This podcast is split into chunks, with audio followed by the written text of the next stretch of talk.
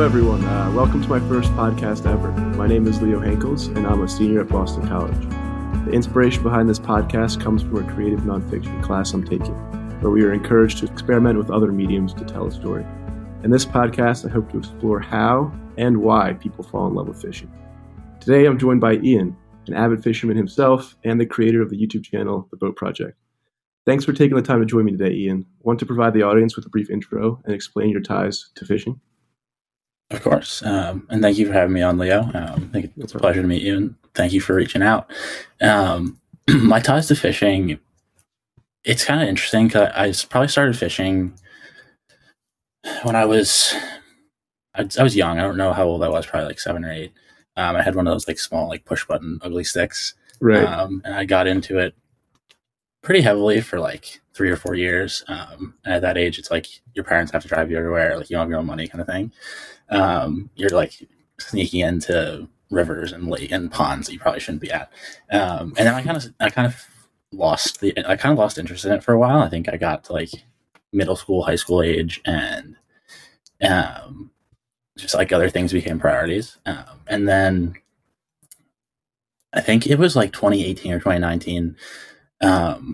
I started getting back into like boating and that kind of stuff. I'd always wanted, so this kind of like ties in with like the boat project that you mentioned before. It kind of started out probably when I was like very young. My family's always spent summers on the Cape, Cape Cod. And I always wanted a boat. We would always have our neighbors take us out, and we'd always have like family friends. We'd go get out kayaking. I love the water, but we never actually owned a boat ourselves. So at some point I kind of jokingly was like, if we're not going to like, if you don't buy a boat, I'll just build one. And I was probably like 7 or 8 when I said that. And then fast forward to like 2018, where the kind of my fishing story kind of stopped. I was sitting at an internship, and I was like bored out of my mind. And I was like, I'm going to just do this boat thing that I've had in my head for the last 20 years. So I graduated college in 2019, took a year off, and was like, just kind of went all out and ended up building that boat that I documented on my YouTube channel. And within that year off, I think it kind of like reignited the whole like fishing side of things that I love to do. It was more in like, I forget exactly how it started, but it was like probably 2019 in New Jersey. We have there's like free fishing days. And it was one day that I was kind of just like bored. It might've been raining, or like I wasn't working on the boat for some reason. And I was like, I haven't gone fishing in like a long time. So I went back to like the same childhood ponds I used to go to. And then at some point this evolved from like basic, like spin casting to, I fell in love with fly fishing. I think that started probably early 2020, late 2019. I had an old fly rod in my basement. I picked it up and I was like, this is what I love to do. And ever since then, it just kind of like snowballed into what it is now, where it's like every weekend I'm out fishing, I'm out going in the middle of the woods somewhere, just like either chasing trout in the woods or out in the surf. The surf is a little bit trickier with fly fishing. I'm still learning that. So there's like, I still do bring a surf rod. It's like a little bit of a crutch that I want to get away from at some point, because I think the fly is just a lot more fun. But that's probably a good background of like how the boat and my fishing history kind of come together. That's awesome. And it's something that I'm very jealous of looking for jobs now. Like part of me really wants to just like really just go into fishing and do that. And it's like, you have to like balance like your hobbies with what you want to do in life. But yeah, I mean, I'm super inspired by your story. Can you kind of just go to that point where you were like, I'm going to build a boat today? Like obviously you said all that, but like, what's like your thought process when you first jumped into that? And then like, what are like the next few days look like? Do you start like looking for lumber? Like, how does that work? Yeah. So I honestly probably couldn't tell you what's going on in my head. It had been like a seed that was planted for years. And I was like, I was ultimately going to do it at some point. It was just like, graduating college, I was like, I'm never going to be this like physically fit again in my life. Like I was fortunate enough that I like had the support systems around me. I didn't like need to go get a job immediately. Mm-hmm. So I was like, I'm just gonna do it. And then I got home. I was studying engineering at the time. So I came home and I like had like all the, like the software and everything. And I just like, it started out on paper and I was like, I'm just like going to sketch this boat, give like general dimensions. And it just kind of like every day would be like 15 or 20 minutes in the morning. I would get up early and like work on the design, do research. And that went on for like probably 2 years, I think, just like design and like figuring it all out. I actually connected with a couple of different people. One guy down in North Carolina, the owner of Salt Boat Works, name's Adam, and he was incredibly helpful. I think he like picked up the project and was like, I think in his head he's like, this kid's absolutely crazy. Like no one has no experience to be building a boat and designing it from scratch. But he was like, he worked with me. He's like, hey, like the dimensions are like traditionally like X, Y, and Z. And he like walked me through the history of like World War II, like how the U-boat really like, was it the U-boat? I don't want to say the U-boat and be wrong. But there's like something in World War II where it was like, this is like this model of boat changed boat manufacturing's trajectory like forever. And he's like, if you follow like these like rule, it was like a rule of thirds, like the first third of the boat or first 2/3 from the transom forward are like a gradual curve. And the last third is more of like a aggressive curve, if you will. And just like, going through like the like ratios and things like that, and how like the beam of a boat and the length are always within some proportion, and like having a wider beam is more stable versus more narrow beam is faster, stuff like that. And I just kind of fell in love with it, and I eventually like didn't graduate with an engineering degree, which is kind of funny, but yeah, I just kind of like took it, run with it. I've always been like a person that when I get an idea or when I find something I really like, I'm just like, I'm going to go for it. And I think that also like shows up with fishing too, right? Like yeah. Fall in love with fly fishing. I'm like every day it's like, how can I improve casting? Like how can I be a better caster in the wind? How can, I'm now like starting to learn how to tie flies. Like how can I like tie a better fly? How can I be like getting a better presentation? How can I better like find fish? And like in like the marshes versus in open water and stuff like that. So, yeah, I think that a little bit of an everything in that answer, but yeah, that's probably like, that's how the boat project kind of came to fruition. And yeah, it's been a wild ride since then. That's awesome. And you mentioned something there that's pretty interesting about fly fishing. It seems like you talked almost as much about like the preparation and like the process behind like fly fishing. And that's something I've kind of learned. Like I haven't ventured into fly fishing yet, but like my thing is surf fishing for stripers. And like the night before, my favorite thing is just to like tie all my lures, like make like a little like box with all the lures I think are going to be good depending on like the hatch that year. And that's like my thing. I love like preparation almost as I like the act of fishing itself. Is that something you found? And do you think that's ratcheted up with fly fishing? Because I know it's more of an art than like an actual like activity. Yeah, that's a good point. I think I like the preparation part of it more in the like I'm on Google Maps the night before, like looking at like.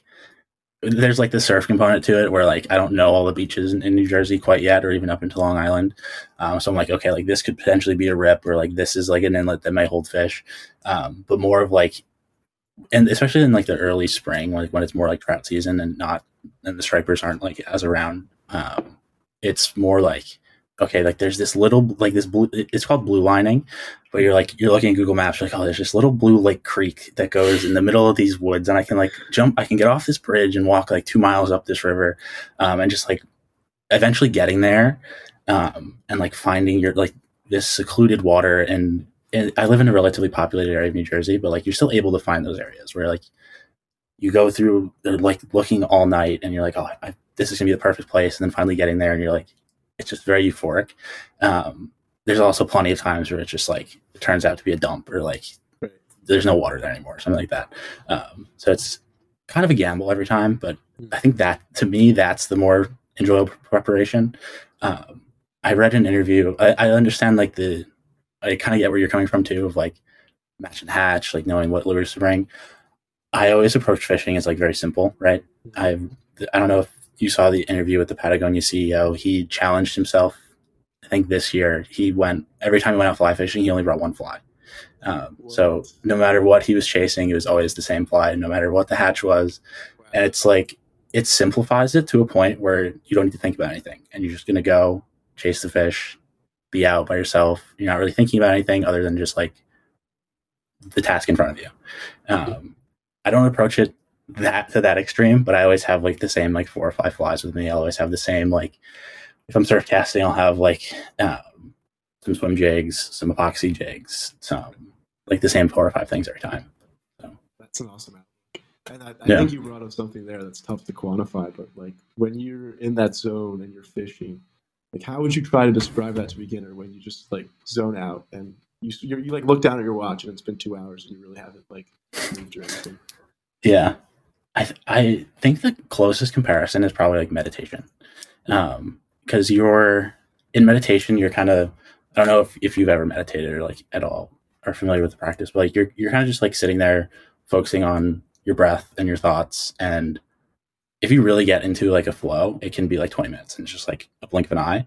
I think I get the same feeling with fishing, right? Like you'll be standing in a river or standing in a surf, and it's just like the waves are crashing and all you're thinking about is like your casts. Especially it's almost more amplified with fly fishing, 'cause it's like more of an art to cast, where with surf, obviously I understand there's like an art form to surf casting, but with fly casting, it's like, okay, like you're like, you strip it, like you're doing like the back cast and then your forward cast. And then you have to like, if there's fish running, like you have to place it perfectly in front of them. And you're not thinking about anything else in the world. Like your job is in the background, your college applications are not important at all. And you're just like in the moment. And I think it's like one of the few times that like, you actually experience that. It seems like a relatively like pretentious way to think about fishing, but I think that it holds true.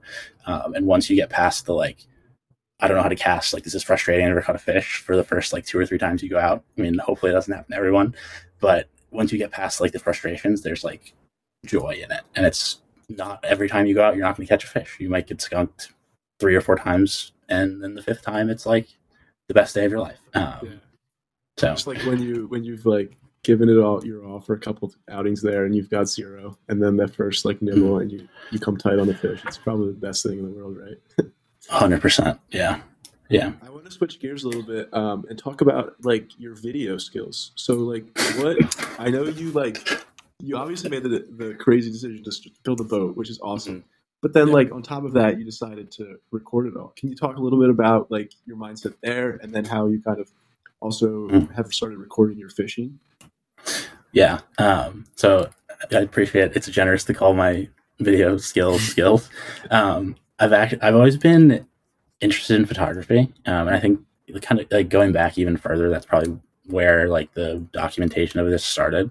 I more so like photographed the entire process more than I videotaped it. The video was more just like set up a phone, set up a camera, set up a GoPro, or like put a GoPro on my chest or whatever, and just kind of go. The process or like the thought process of setting it up is like, this is something like I never really cared if like anyone liked it or like followed the project, especially like early on. It was more like my kids are going to see this one day. And like, I'm not going to remember every little detail that I did. It's more just like, I want to be able to like remember this and like go back. Like sometimes I'll go back, admittedly, like sometimes I'll go back and like look at the videos and be like, this is really cringe. Like I hate watching myself. But then other times it's like, this was a really good period of my life. Like, there's memories that are from like back into like 2018 to 2020. And like, yes, I was like, this is like other things that are going on in my life were also happening now. And like, I can like see those emotions in my face. And like what the steps of the progress were, and like at what points, like I had my friends there, like helping me out. They obviously weren't in the videos, and like when my dad was helping me, and like just spending that time and being able to reminisce on it. Yeah, that's awesome. What an answer. Mm-hmm. And did you ever like find that like your photography or video impeded on like your boat building or fishing, or was it like a compliment? Kind of interested to hear your thoughts there. My gut reaction is yes, but I will also explain why it's no. I think when like when you're doing something for the first time, right, I think I like to focus on learning it. And I think recording the Boat Project for the first time, it was distracting. And at some points, like, as much as I say, like, I didn't really care about, like, anyone watching the videos, like, in the back of your mind, it's always like, oh, like, this could be big and, like, you can make money. Like, you know, like, the whole, like, right. Social. And I, like, obviously now work in social media. I'm like, I fucking hate everything that happens here. It's distracting. I think the yes part of that answer, though, is when things are slow or, like, when you're not feeling, like, your best that day, like, there's another creative outlet, right? Mm-hmm. So I think a lot of, like, my favorite videos or favorite pictures that I've taken were on days where the fishing was just, like, I'm, like, dreading being out here. Like, I can't buy a fish to save my life. And I'll just, like, throw up the drone and be like, all right, let me just see what I can do. Or, like, take out my camera and, like, go, like, chase some wildlife or something. So it's a good complementary hobby to a lot of this. Yeah. But I think it also is very distracting, especially when you look at it of the lens of, like, modern art, or, like, not modern art, but, like, modern, like, approaches to, in, like, photography and videography. It's all social media first. It's all, like, content more than it is art. And I think your question before of, like, what made me decide to start documenting the fishing aspect of it, I think it just felt normal at this point, where, like, a lot of my hobbies, like, when I want to document it, or, like, when I think there's something cool happening, or, like, I can take a shot, like, take a picture that is unique or something that I'll want to remember, I'll do it. And I think also there's an aspect of it, like, my job is, I don't want to get too much into career, but, like, my career is, like, based in social media and advertising, and being able to know, like, how all the social platforms work and how like, and that's why I posted shorts, like, knowing how the shorts work, like, how the algorithm works, like, how people interact with it is, like, important for my role. I obviously don't care if it's, like, does really well or anything. It's more just, like, a learning opportunity for me. Right. And you mentioned, like, so do you find that working in social media has impacted your hobby for photography? Because I know, like, I kind of framed the question also, it's like, if you got into boat building or fishing, do you think that would negatively those hobbies you have too? Yeah. So if I was, like, working in the industry of, like, fishing industry, is that what? Well, like, the question is? I just want to know kind of how, like more so, like, do you think working in an industry that almost directly interacts with one of your hobbies, like, for example, photography and social media, do you think that takes away anything from photography, or is it almost still an escape for you? I think it's still an escape because I'm still able to keep that, like, direct separation, right? Mm-hmm. I work more in, like, an analytics capacity, thank God, because I would hate to be paid. I would hate to be paid to be, like, a creative. So I can keep, like, that level of separation. Right. But yeah, I always go back and forth with it, right? Like, some days you're sitting at your job and, like, I wish I was, like, on the boat, or, like, I wish I was fishing, right? But then when the days that you're on the boat or like when you're out on the water, you're like, if I was getting paid to do this, like, it may not feel this, like, enjoyable. So it's a balance. I think it's very much like the rest of life. Nothing's black and white. Everything needs to be, like, on a sliding scale. Yeah, that makes a lot of sense. I'm going to go for a few more lighter questions now, simpler ones, but hopefully it's more interesting. How about best fish you ever caught, and then maybe a fish that you really want to catch, or, like, something that you've been thinking about for a while you haven't quite knocked off the list yet? Gotcha. Okay, I think my favorite fish was probably either my first or my second striper. And I'll go back into both of those stories. My first striper was up on the Cape. We had this neighbor. He unfortunately passed away a couple years ago. He was a very nice man. He was also from the New York, New Jersey area. He just moved up there when he retired. He took us out, my dad and I, out on his boat one, like, 5 or 6 o'clock in the morning, and, like, when you're like 10 or 12 years old, it's always like, oh, like, this is so early. Looking back on that now, I'm like, that was not that early. But he took us out, and it was just like a night crawler on a hook, and he was just like, let's just take him out, like, get him his first fish, and just, like, incredibly memorable morning. I think those mornings are, like, always the best, like, when it's just, like, completely still, like, even, like, a little foggy, and it's just It's really hard to put into words, but there's just as much a memory of the fish as there is the people I was with. The second striper, I think it was either that same year or the next year.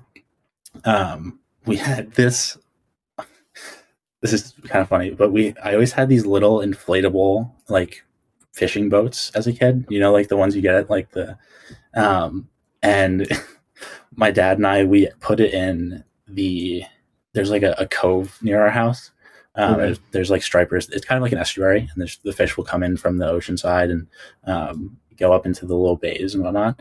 My dad and I got into this little, we were like way overweight, but the two of us got in this boat and we rowed it across the boat channel, which in retrospect is probably pretty dangerous, but we did it anyway.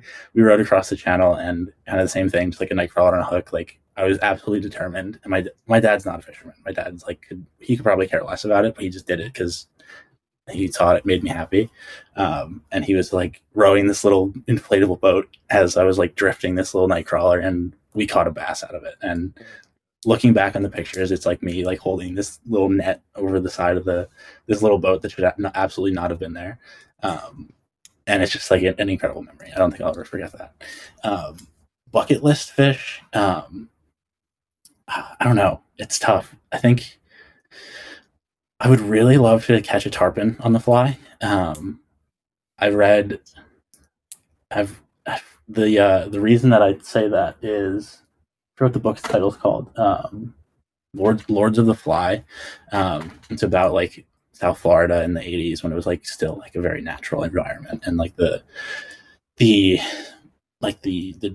creation of the like flat skiff, fly fishing in the flats, like that generation and cohort of people, and just like hearing the stories about it, it sounds like an absolutely incredible experience. I think also on that list would probably be redfish. I have not ventured down to like the Carolinas or anything. But yeah, I think those are probably like the two like bucket list game fish. Yeah, that's awesome. I also haven't caught a redfish, and it's been on my bucket list. And then I once went with my brother to Florida, and he got a tarpon, and I missed out. I was right there next to him, so half counts. And it was awesome seeing them jump, but it's still definitely on my bucket list as well. Yeah, same boats kind of counts. Right, exactly. Yeah. Florida's a different animal. Like, you can just bring a spoon there, and it's a lot easier to catch fish than Jersey. Yeah, it's funny. I've heard in conversations, like people that live in like the Carolinas or Florida, they're like, these guys from Jersey, they come down with like the surf gear, and it's like they think you can just catch a fish from every single beach, but like in reality, you have to go like 10 miles offshore to like find anything. I don't know if that's actually true. I think there's like some stigmas around being from Jersey, but yeah, that's awesome. Okay, I got two more questions, and then I'll let you go. So my first one is, do you think someone's born with like the love for fishing, or do you think it's something that can be fostered or acquired throughout your life? It can definitely be fostered and acquired. I think I come from a family that like no one else, actually that's not true. Like my direct family, no one fishes or like really is all interested in the outdoors. I think there's like an interest in like hiking and like the general outdoor activities, but not like fishing or any of that stuff. So I think I've definitely acquired it over time, but I think there's also like some familial like blood there. I think my grandparents on my dad's side grew up on like an island country near Croatia, or like an island off of Croatia, like a little fishing village. So like I think it's to some extent in my blood, but it's very much a learned hobby. Like nothing's being passed down. Nothing's being like adopted from watching others. It's all just like I'm going out and trying these things on my own. So right. That's pretty cool. I've never thought about like going back and looking at your ancestors and seeing kind of where they grew up. That's something I might take up. Seems like a really interesting hobby to look at. Awesome. And then I guess to wrap it up, tie it in a bow. If fishing can be learned and like acquired, what advice would you give to any people in the audience that are beginners, don't really know anything about fishing, want to get involved? How would you tell them to start? I would say just like try it. I think that's like kind of an easy answer, right? But I think there's always been a stigma around the fishing industry as a whole, that we're this very like gatekeepy community, like you're not gonna be able to talk to anyone out on the water, like you're gonna go to like a fly shop and or like any fishing store, and if you don't know what you're talking about, they're gonna like shun you. I've had probably the most positive interactions I've had with people have been like passing by someone on the beach, or like walking into a fly shop randomly and being like, hey, like I'm looking for XYZ, or like I want to do like these other things, and like you can kind of be like, I'm new, like I don't know what I'm doing. And I think especially the newer generation, like our generation, is more welcoming to that, and they're more like, oh yeah, like 100%, like I'll teach you XYZ, like let's go out to the beach right now, I'll like show you all this other stuff. There's definitely some people in the industry, and I'll say like I want to give like an exact age range, but I think there is still very much that old guard of like, pay your dues, like you weren't a deckhand for 50 years, like you don't deserve to even like be on the water. I think there's still people like that, and I think you just have to like block them out and be like, this is like a one-off. Like the most negative voices are always been the loudest, right? So being able to just be like, oh, like this guy's just being a dick. Like there's, for every one person that's like that, there's gonna be 6 other people that are like the nicest people in the world, right? I think like the first time I was like backing a trailer down into a ramp, like it's difficult, right? It's really difficult. Like the whole, like everyone on the ramp is going to be like, oh, like let me guide you, or like do XYZ. Like no one's going to be like, oh, this guy's like doesn't know what the fuck he's doing. Everyone's right, like right. Everyone's helping you. Like no one wants to like see you fail. I think everyone in the sport for the most part is willing to help, willing to be like a guiding hand, and they want to see you succeed. I think there's nothing better than like seeing someone's face after they catch their first fish, right? And if we can make that experience for 1 or 2 other fishermen, I think we all would do that. Right. That's an awesome way to end it. And I just want to echo, like, if you go to a fishing store as a newbie, most of the time they'll be really nice to you because they're your business. So if there's anyone who owns a tackle shop, like, just be nice, because anytime I run into a nice tackle shop owner, I'll buy a lot of lures. That's how they get me. Yeah. Kill you with a smile. Right, exactly. Well, Ian, this has been awesome. Thank you so much for joining me today. And I'm looking forward to releasing this podcast for everyone later. Of course. I appreciate it. Hope we talk soon.